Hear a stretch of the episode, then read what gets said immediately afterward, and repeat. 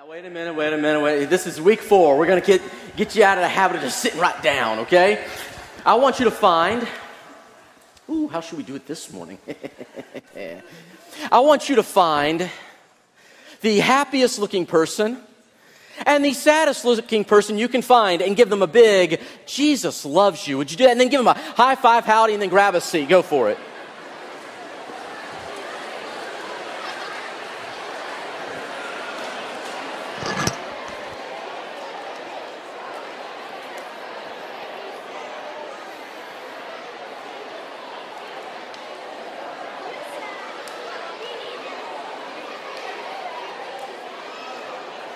All right, 10 second countdown. Get those high fives in.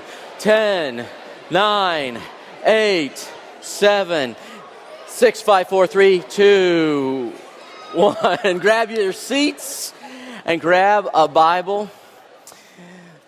Family, I'll say, Bless the Lord. If you'll say, Oh, my soul, bless the Lord. Oh, bless his holy name. My name is Josh.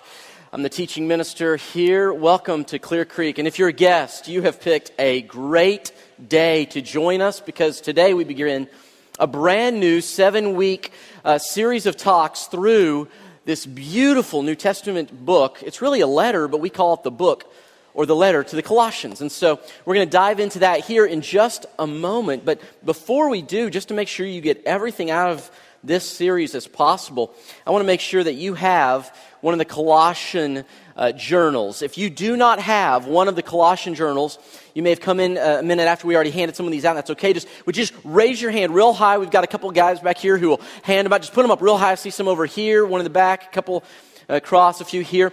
Go ahead, just keep your hands up high until they get to you. They'll, they'll come. They'll give you one of these. And as they're passing the, these out, let me tell you what you hold in your hand. This is everything, plus a Bible, that you'll need for the next seven weeks as we gather together as a family. We will go through, use this on Sundays for our teaching time. Uh, we will actually use this on Wednesdays as well because I'm not just going to teach on Colossians on Sunday. I'm going to get into some of the extra bits on Wednesday nights that we may not be able to do in our gatherings here. So Sundays and Wednesdays. In addition to that, there's a space in here for you to get together with a small group of friends, maybe here at church or in your office or some other place. And, uh, and this is just a great resource. There's a place for you to do what we call Discovery Bible Study. And uh, it's just a real easy way of learning and studying the Bible. And then there's also a daily, Monday through Friday, Bible study journal that we would invite you to begin going through. It's basically just taking the book of Colossians. I think there's one down here. Just uh, go ahead and put, there we go. And, um, and opportunity for you every day to get in God's Word and to be in His Word with other people. And so here's the way to do it. If you want to know how to do your Bible study, the Discovery Bible Study is so very, very simple. You can do it with anyone, anytime, any place. And part of that, all you have to remember is just one word. Are you ready? Soap. Everybody say soap. Soap. When you are doing your Discovery Bible study, remember the word soap.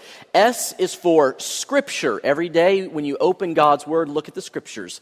Number two, the O is for observation. What do you see or observe? Questions like, what does the text tell you about God? What does the text tell you about humans? The A is application. So, scripture, observation, application. This is the I will statement. Because after you read God's word, it does us no good to read God's word yet not do what it says. Amen? Some of you are not convinced. Uh, it is not good for us just to read God's word without doing it. Amen? Amen? All right, very good. And then so S O A and the P stands for pray. Scripture, observation, application, prayer. Talk to God about what you've read and how you plan to put into practice what He has shown you that day. And if you do that, here's my guarantee. After seven weeks in God's Word, if you truly will seek His face, the Bible tells us that He will be found when we seek Him with all of our hearts. And so I'm going to invite you, take the risk, seek God over the next seven weeks, because I believe if you do, as we go to Scripture, we are told in Scripture that God's Word will not return to Him void, meaning whatever He sets it out to do, it will accomplish that.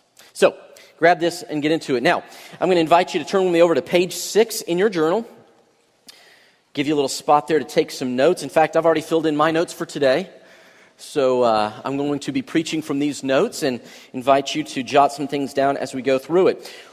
We're going to begin by reading the introduction to Colossians. This is Colossians chapter 1. We're just going to read two verses this morning and unpack it because there's so much in here. So if you have your Bibles, go ahead and turn there. You can look at the big electronic Bible behind me and we'll look at this together. This is what it says Colossians chapter 1, verse 1 and 2. Paul, an apostle of Christ Jesus, by the will of God, and Timothy, our brother, to the holy and faithful brothers in Christ at Colossae, grace and peace to you from God our Father in these two verses, I want you to see three things. Number one, we're gonna, it tells us the author. Number two, the audience. And number three, the address. Author, audience, address. First, go back one slide here if you don't mind. I want everyone to see this. In verse one, Paul, an apostle of Christ Jesus. Okay, church, pop quiz.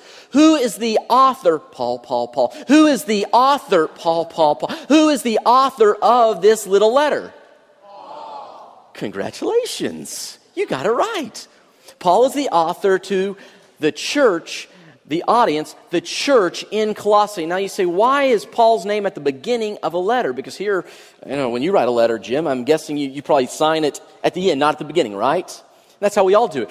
In the ancient world, they would send letters and send um, notes on paper or, or, or, or, skin, and they would do it as a scroll. So they would roll it up and you would progressively unroll the letter. Now, can you imagine some of Paul's letters that are, that are very lengthy, having to unroll it all the way to the very, very, very, very, very, very end to find out who it's from, just to then roll it all back up to start over? So you put it at the beginning. That's why it's there. Okay? Paul, an apostle of Christ Jesus. Now, here's something you need to know. Uh, some of you grew up thinking that Christ was Jesus' middle name, right? Jesus Christ. Okay, what, so his middle name was, no, no, no. Christ means Messiah, chosen one, God's anointed. This is not simply a statement. His name is, uh, the name Jesus means God saves, but many people had the name Jesus in the first century. Paul's making a statement, though, when he says Christ, he is saying that this is God's chosen instrument, chosen one to do everything that God has promised to do since before time began. So the author is Paul. Verse 2 to the holy and faithful brothers, notice this, in Christ at Colossae. Now, Colossae was a city, and so the letter here is to the Christians in Colossae, so we call it the letter or the book of Colossians. That's the audience. Author Paul, audience, Colossian Christians. Then notice this in Christ at Colossae. This is the address. You say, address, what do you mean? Um, so we've been in Chattanooga now for about six, seven weeks, six weeks, seven weeks? Six weeks? Okay. She keeps up with everything. I just, it, it's great. Uh, so we've been in Chattanooga as a family. The Diggs family has been here for six weeks. And, and I remember when we finished sort of packing up the house uh, in Smyrna, Tennessee, right there where we'd lived for about eight years, and we get all of our stuff, put them in pods, and we thought, okay, we're going to move down to Chattanooga. Right now, we've been privileged enough to live with Bob and Carol Golden. We're in the Golden Motel. how many of you, by the way, just show of hands, how many of you have ever stayed at the Goldens? Go ahead, put those hands up. Let's see. We've got Aubrey, I think we're the only ones here today, basically, who live there. I was told, though, that about half the church had lived at the Golden Motel at one time or another, and we've been so grateful to be able to stay there. It's just been a real privilege. Uh, but I remember after we moved, the house was under contract in Smyrna. We were, it was about to be sold, and I drove back on the Monday after we moved here, drove back to Nashville to close on the house, and I finished signing all those papers. I had carpal tunnel after I was done because you just keep signing over and over, and I get it done. I drive back to Chattanooga, and I come in to the Golden's house, and I thought I would be cute and funny, and so I said to my wife, Sweetheart, congratulations we are now homeless. Yet she didn't think it was funny either. She's like, bah! and so, so, so right now, so we are somewhat homeless. We do not have a permanent address. In fact, our kids, when we were moving and stuff, they were like, well, well where, are we going to live? And, and, where's, our, where's our home? What, you know, what, what are we going to do? And we explained to our kids that there's a difference between your temporary address and your true address. Or we might put it this way there's a difference between your temporary address and your permanent home. And we told our children that although the address is changing from 3011 Malton Drive, Smyrna, Tennessee, to some unknown address, you have a home so long as you're with us. And so this morning, I just want to introduce you to our home. Our home is sitting over here on the second to front row. This is our home. Why? Because it's the family that makes a place a home. When I was in college, I was still a Diggs, even though my address changed. You are still a Smith or a Jones or a whatever, even though you are not at your physical address where your mail goes. Temporary address, permanent home. Temporary address, true home. And Paul is wanting to make clear that you are in Christ even though you may be at Colossae. You may be at Chattanooga. I know it's bad English, isn't it? You may be in Chattanooga, but you, if you are a Christ follower, then your permanent home is in Jesus Christ. But what did it mean to be a Colossian? Well, Colossae was a part of the much bigger Roman Empire. In fact, if you want to look at this map here, Rome was at the time the greatest, largest superpower of the world. It stretched from Spain all the way into Asia, up into Europe, down into Africa. It spanned all over. It lasted for over 1,500 years. Listen, family, America is a baby compared to the Roman Empire. The Romans, they were the Mac Daddy back in the day. You say, Mac Daddy, is that in Scripture? No, that's the Josh Diggs version. And so they were the it, they were the stuff. If you were a Roman, here's what it meant you were a part of the greatest power in the world. This meant that you had some of the greatest prestige in the world. In fact, if you were a Roman citizen, you could appeal to Caesar, the highest authority in the land, if you had need to do so. In fact, that's what Paul does later in his life. If you were a Roman, you got justice. If you were a Roman, there were certain punishments that you could not receive. If you were a Roman, life was good. And if you were a Roman, you put your hope in Rome. But Paul comes along and he says, I want you to understand. Your address may be Colossae, but that's not your true home. Your true home is in Christ Jesus. And I just want to give you three things of what this means. If your address, if your home, if your place is in Christ, it means three things. Number one, it means that you get a new identity. This is what he says in this passage. Notice in verse 2, he says, To the saints. You say, Saints, didn't we just read the word holy? Yes, it's the same word in Greek, hagios. Everyone say hagios. It sounds like you're hawking something. Hagios. Okay, so hagios. It means holy. It can also be translated saint. So, in fact, would you just turn to someone next to you and just say, You are looking so saintly this morning? Go ahead. Just make them feel really good about themselves. Yeah, absolutely. You say, now wait a minute. I don't feel particularly saintly. If you knew what I had done this past week, month, or year, you would not call me a saint. In fact, here's the reason we, we see this word and it almost makes us uncomfortable to think of ourselves as saints. It's because we have a Roman Catholic view of saints. Now, I have many friends who are Catholics, they're good people. But I'll tell you, there's this view that cropped up many centuries ago. It started off that to be saint, uh, someone who was saint, simply meant that you were martyred or killed for your faith. And that's a fine thing. But over the years, they built up this system, this idea of what it means to be a saint and how you become a saint. In fact, back in March when I was uh, on a mission trip with a group, one of my best buddies, a guy named uh, Jose Nieto, everyone calls him Goyo because his uh, middle name is Gregorio. Of course, in the South, it's not Goyo, everyone calls him Goyo. Which is great because he was sort of our outreach guy, and so we'd say, Goyo into all the world, making disciples, and, it was great. So Goyo and I were talking. We came before this huge basilica, this Catholic church. It was amazing. And, and they had all these saints in the church. And he grew up Catholic. And I said, So, hey, clue me in. How do you become a saint in the Catholic Church? And he goes, Man, it is a process. I said, So, what, what is it? He said, Well, well step one, you got to be Catholic. So, if you want to be a saint, leave, go out of here, go to a Catholic church. That's number one. Number two, if you want to be sainted, you have to die. So, get onto that quickly. If you want to be sainted, just die, okay?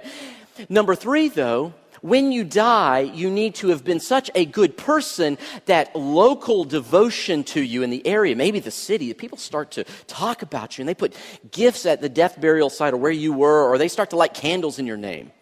And then after that, if you're like, if that happens, then they will send a special guy down, probably from the Vatican or someplace. He's got a funny hat, big beard, and a clipboard, and he'll begin to open an investigation into your life. And then the people, if you're to be a saint, the people will begin to pray that you, through you, a miracle will happen. Now, this makes me a little nervous. I'll just be frank with you. And then, if a miracle should happen, that same guy comes down, checks to make sure it's a legit miracle. And if it's a legitimate miracle, he then says, okay, well, you're well on your way to being a saint, but you're not yet a saint. You are just blessed. Sort of JV, you know, not really varsity, but you're sort of getting there. And so you're now blessed. He goes back, and now the people start to pray for a second miracle in your name.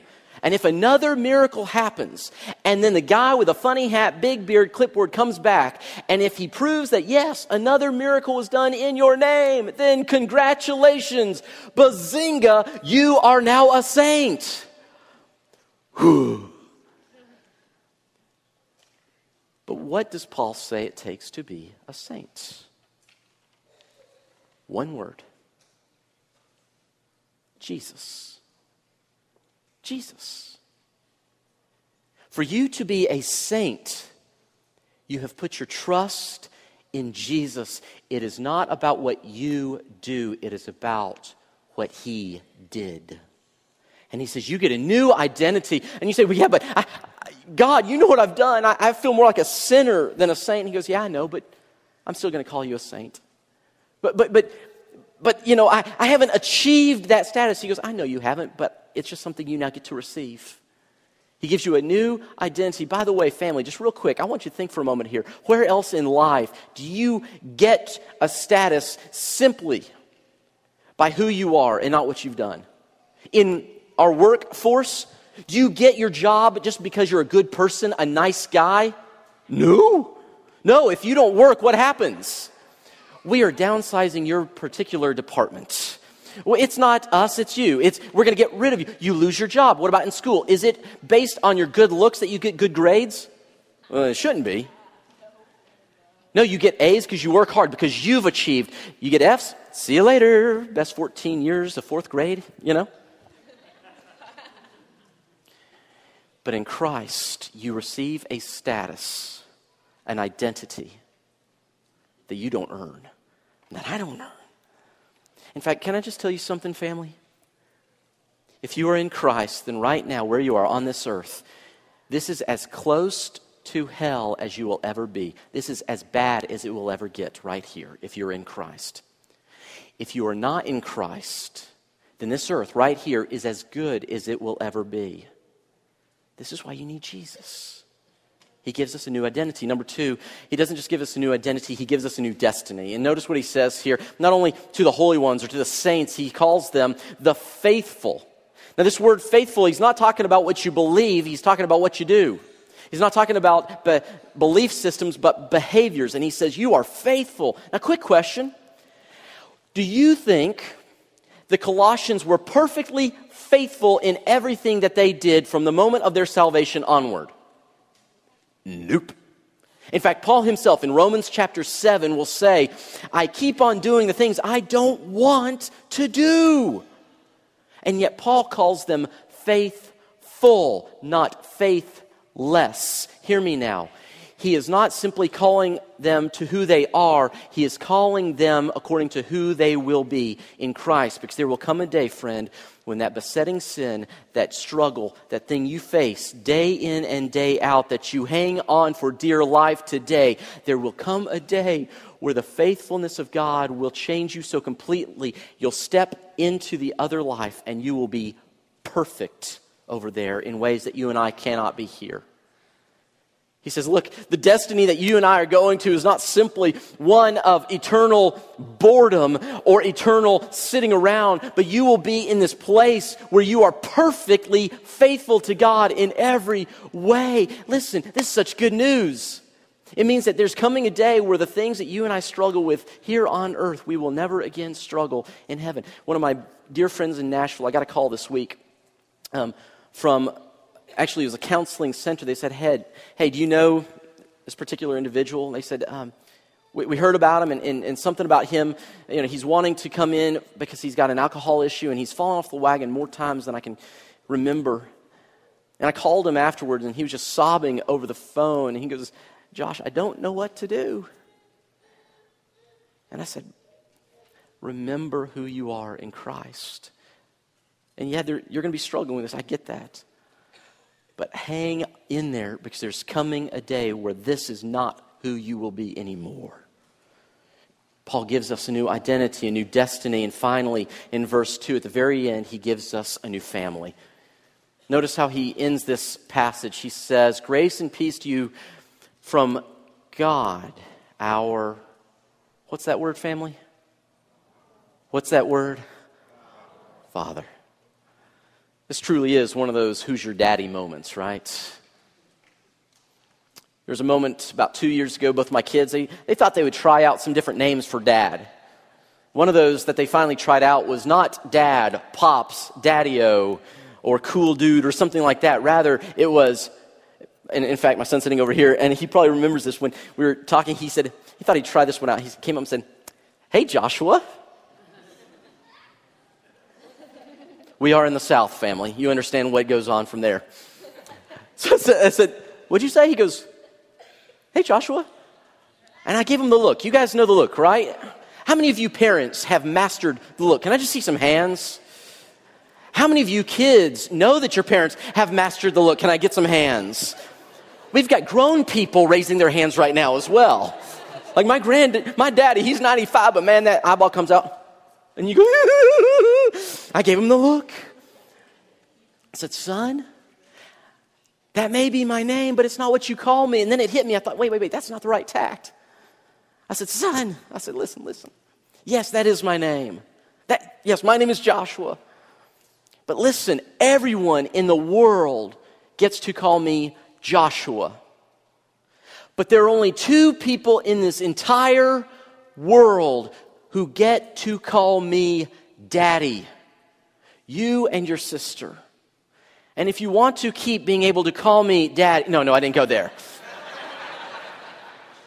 but hear me now, listen, listen. You and I get to call God not God, not simply all powerful one, although he is. Amen, church? We don't simply call him the righteous one, although he is that. Amen, church? We don't just get to call him the chosen, the righteous, the powerful, the holy one. We get to call him God the Father. And you get to crawl up into his lap any moment you need to. In fact, you get to cry out to him and say, Daddy, I don't know what to do. This morning, about 5 a.m., our daughter starts to sniff. She's got some allergies, and it always hits in the middle of the night. It just seems really precarious and challenging. She wakes up and she just, and we're like, Whoa. let me just tell you, because she is my daughter, who do you think got up to go see her? My wife. And so, but the point is, the point is, none of you came to get her up, did you? No. Because she's not yours. She's ours. That means when she calls out, cries out, even before she knows the words to speak, when we just hear that she needs help, we respond because we are family. And when you are in Christ, God is your father, Jesus is your brother. And notice throughout the passage, he's making the statement our brother, our brother, our brother. We get a family as well. And by the way, this, this changes how we interact with each other, doesn't it? We now treat each other not as enemies, but as family members. And oh, yeah, there's going to be moments where we get into arguments and fights, but we're still family. I remember when I was very young, about nine years old, excuse me, seven years old, my youngest sister Mary was about to be born. Now, listen, I am one of now three, or one of four kids, three sisters. I mean, like no dudes in the house at all. And I've got the best sisters in the world, but they're still sisters. And mom and dad were getting ready, and, and, and mom was almost delivery time. And I remember just sobbing, saying, Mama, Mama, we've got the perfect family now. Please, just, just don't let her come out. Please just keep her in there. And I didn't really understand biology at the time. But it was not my choice who was in our family because it was mom and daddy who chose who were in our family. Understand, it is God the Father who chooses who's in our family. And it's our responsibility to say, if you love Jesus and you have been born again in Him, welcome to the family of God. Because this is what Jesus does. He gives us family. He gives you a new identity, a new destiny, a new family. And you say, but I didn't earn it. Exactly. In fact, you say, how do I get this? Notice what it says in verse 2 grace to you. Grace to you. You say, what is grace? Is it some girl in high school? No, that's not grace. Grace means gift. That's what the word means gift. How do you get a gift? We've said this before. It is given to you. You cannot earn it. If you earn it, it is a wage, not a gift. You say, Well, I buy myself gifts all the time. In fact, when I'm ready, I just go out and buy myself a gift and say, Oh, happy birthday to me. That is not a gift because you paid for it. You go, No, actually, it's my so and so's credit card. Okay, we'll talk later. That's called stealing, but that's another story, okay? Grace is from outside, it is a gift that you and I cannot earn, family. This is what Martin Luther calls the great exchange, where Christ came. He died on the cross, He took our place. And on this cross, He then gave you and I His righteousness, our shame for His righteousness. And so God the Father says, Listen, I don't care where you live. You may live in Soddy-Daisy, but if you're in Christ, that's your real address. I don't care where you live. You may live in Hixson, but if you are in Christ, then your true address is in Christ. You say, well, you know, if, if, what about this thing I'm going through, this place? This, if you are in Christ, then that is your real address. Real quick question. We're going to call it a morning. Here it is. Are you ready? If this is all true, where is your home, family? Where's your home? If your home is any place other than for in Christ, do you understand that you can lose it because it's in this world? But because Christ is not bound by this world, this world can never take him away from you. So we're going to end there this morning as we begin this book.